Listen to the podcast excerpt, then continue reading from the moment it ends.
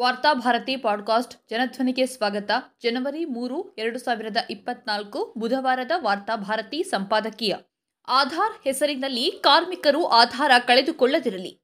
ಹೊಸ ವರ್ಷದಿಂದ ಮಹಾತ್ಮ ಗಾಂಧಿ ರಾಷ್ಟ್ರೀಯ ಗ್ರಾಮೀಣ ಉದ್ಯೋಗ ಖಾತರಿ ಕಾಯ್ದೆಯಡಿ ಎಲ್ಲಾ ವೇತನಗಳನ್ನು ಆಧಾರ್ ಆಧಾರಿತ ಪಾವತಿ ವ್ಯವಸ್ಥೆಯ ಮೂಲಕವೇ ಪಡೆಯಲು ಕೇಂದ್ರ ಸರ್ಕಾರ ಕಡ್ಡಾಯಗೊಳಿಸಿದೆ.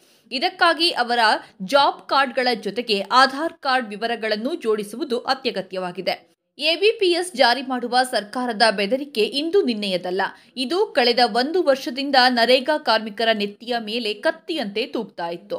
ಜಾಬ್ ಕಾರ್ಡ್ಗಳನ್ನು ಹೊಂದಿರುವ ಶೇಕಡಾ ಮೂವತ್ನಾಲ್ಕು ಪಾಯಿಂಟ್ ಎಂಟರಷ್ಟು ಕಾರ್ಮಿಕರು ಈಗಲೂ ಈ ಪಾವತಿ ವಿಧಾನಕ್ಕೆ ಅನರ್ಹರಾಗಿದ್ದಾರೆ.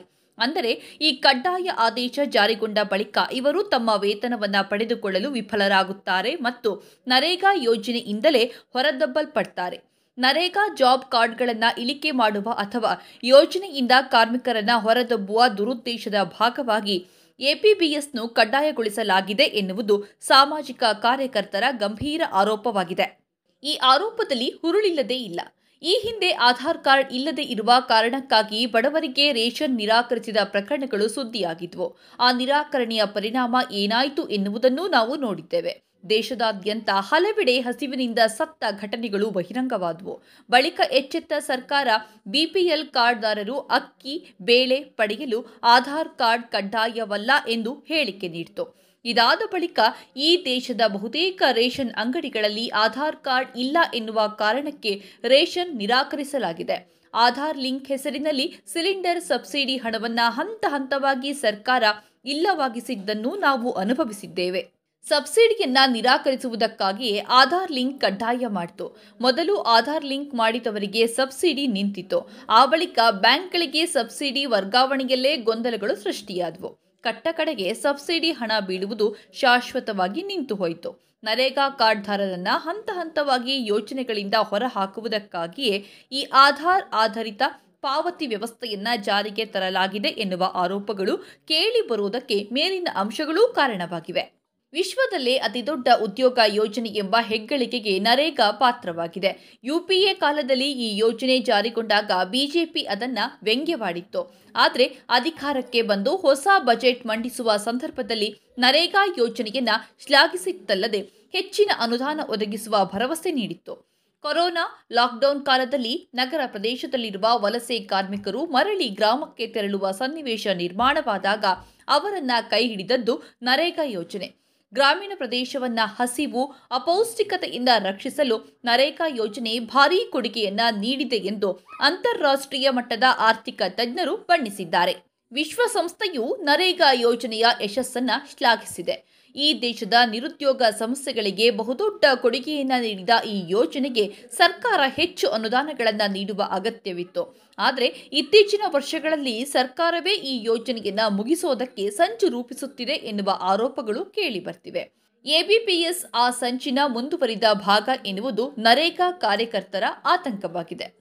ಹಿಂದೊಮ್ಮೆ ವಿತ್ತ ಸಚಿವೆ ನಿರ್ಮಲಾ ಸೀತಾರಾಮನ್ ಅವರು ಲೋಕಸಭೆಯಲ್ಲಿ ಮಾತನಾಡುತ್ತಾ ಗ್ರಾಮೀಣ ಪ್ರದೇಶಗಳಲ್ಲಿ ನರೇಗಾ ಯೋಜನೆಯಡಿ ಕೆಲಸಕ್ಕೆ ಬೇಡಿಕೆ ಕಡಿಮೆಯಾಗುತ್ತಿದೆ ಎಂದು ಹೇಳಿದ್ದರು. ನರೇಗಾ ಯೋಜನೆಯಲ್ಲಿ ಸರ್ಕಾರದ ವೈಫಲ್ಯವನ್ನು ಮುಚ್ಚಿಡೋದಕ್ಕಾಗಿ ವಿತ್ತ ಸಚಿವರು ನೀಡಿರುವ ಗೊಂದಲಕಾರಿ ಹೇಳಿಕೆ ಇದು. ವಿತ್ತ ಸಚಿವರ ಹೇಳಿಕೆಯ ಸತ್ಯಾಸತ್ಯತೆಯನ್ನು ಫ್ಯಾಕ್ಟ್ ಚೆಕ್ ಡಾಟ್ ಇನ್ ಪರಿಶೀಲಿಸಿದಾಗ ಅವರ ಮಾತಿನ ಪೊಳ್ಳುಗಳು ಬಯಲಾದವು. ಈ ವೆಬ್ಸೈಟ್ ಎರಡು ಸಾವಿರದ ಹದಿನೆಂಟು ಇಪ್ಪತ್ತೆರಡರ ನಡುವೆ ಯೋಜನೆಯಡಿ ಉದ್ಯೋಗಗಳಿಗೆ ಇರುವ ಬೇಡಿಕೆಯ ಕುರಿತು ನರೇಗಾ ವೆಬ್ಸೈಟ್ನಲ್ಲಿ ಲಭ್ಯವಿರುವ ದತ್ತಾಂಶಗಳನ್ನು ಪರಿಶೀಲಿಸಿದಾಗ ಬೇರೆಯೇ ಮಾಹಿತಿಗಳು ದೊರಕಿದ್ವು.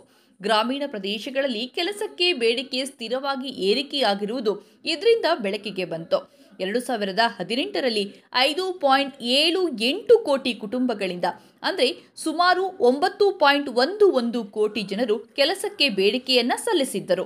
ಈ ಬೇಡಿಕೆಯು ಎರಡು ಸಾವಿರದ ಹತ್ತೊಂಬತ್ತರಿಂದ ಎರಡು ಸಾವಿರದ ಇಪ್ಪತ್ತರಲ್ಲಿ ಆರು ಪಾಯಿಂಟ್ ಒಂದು ಆರು ಕೋಟಿ ಕುಟುಂಬಗಳಿಗೆ, ಅಂದರೆ ಸುಮಾರು ಒಂಬತ್ತು ಪಾಯಿಂಟ್ ಮೂರು ಮೂರು ಕೋಟಿ ಜನರಿಗೆ ಏರಿಕೆಯಾಗಿದೆ.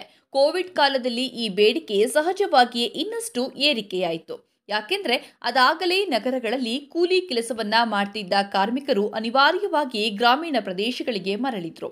ಎರಡು ಸಾವಿರದ ಇಪ್ಪತ್ತು ಇಪ್ಪತ್ತೊಂದರಲ್ಲಿ ಕೋವಿಡ್ ಮೊದಲ ಅಲೆಯ ಸಂದರ್ಭದಲ್ಲಿ ನರೇಗಾದಡಿ ಕೆಲಸಕ್ಕೆ ಬೇಡಿಕೆ ಮೂವತ್ತೆಂಟು ಪಾಯಿಂಟ್ ಏಳರಷ್ಟು ಏರಿಕೆಯಾಗಿತ್ತು ಎನ್ನುವ ಅಂಶವನ್ನು ಸರ್ಕಾರಿ ವೆಬ್ಸೈಟ್ ಹೇಳುತ್ತದೆ. ಸರ್ಕಾರದ ಅಂಕಿ ಅಂಶಗಳ ಪ್ರಕಾರವೇ ಕೇಂದ್ರ ಸರ್ಕಾರ ನರೇಗಾ ಯೋಜನೆಗೆ ಐದು ಸಾವಿರ ಕೋಟಿ ರೂಗೂ ಅಧಿಕ ಬಾಕಿ ಇರಿಸಿಕೊಂಡಿದೆ. ಹಲವು ರಾಜ್ಯಗಳಲ್ಲಿ ಸಮಯಕ್ಕೆ ಸರಿಯಾಗಿ ಹಣ ಒದಗಿಸದೇ ಇರೋದ್ರಿಂದ ಕಾಮಗಾರಿ ಸ್ಥಗಿತಗೊಂಡಿವೆ. ವೇತನದ ತಾರತಮ್ಯದಿಂದಾಗಿಯೂ ಕಾರ್ಮಿಕರು ನರೇಗಾ ಯೋಜನೆಯ ಬಗ್ಗೆ ಅಸಮಾಧಾನ ಹೊಂದಿದ್ದಾರೆ.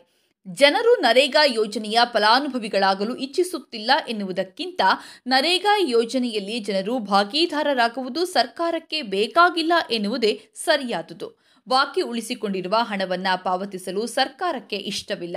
ಆದುದರಿಂದಲೇ ಬೇರೆ ಬೇರೆ ಒತ್ತಡಗಳ ಮೂಲಕ ನರೇಗಾ ಯೋಜನೆಯ ಫಲಾನುಭವಿಗಳ ಸಂಖ್ಯೆಯನ್ನು ಇಳಿಸುವ ಪ್ರಯತ್ನದಲ್ಲಿದೆ ಕೇಂದ್ರ ಸರ್ಕಾರ. ಇದೀಗ ಎಬಿಪಿಎಸ್ ಪಾವತಿಯನ್ನ ಜಾರಿಗೆ ತಂದಿರುವುದು ಕಾರ್ಮಿಕರಿಗೆ ಇನ್ನಷ್ಟು ಕಿರುಕುಳ ನೀಡೋದಕ್ಕೆ ಹೊರತು ನರೇಗಾ ಯೋಜನೆಯನ್ನ ಯಶಸ್ವಿಗೊಳಿಸೋದಕ್ಕಲ್ಲ. ದಿನಗೂಲಿ ಕಾರ್ಮಿಕರು ತಮ್ಮ ಕೆಲಸವನ್ನ ಬಿಟ್ಟು ಆಧಾರ್ ಕಾರ್ಡ್ಗೆ ಅಲೆದಾಡುವಂತೆ ಮಾಡುವುದು, ಬೇರೆ ಬೇರೆ ಕಾರಣಗಳನ್ನು ನೀಡಿ ಹಣ ಪಾವತಿಯಲ್ಲಿ ತೊಡಕನ್ನುಂಟು ಮಾಡುವುದು.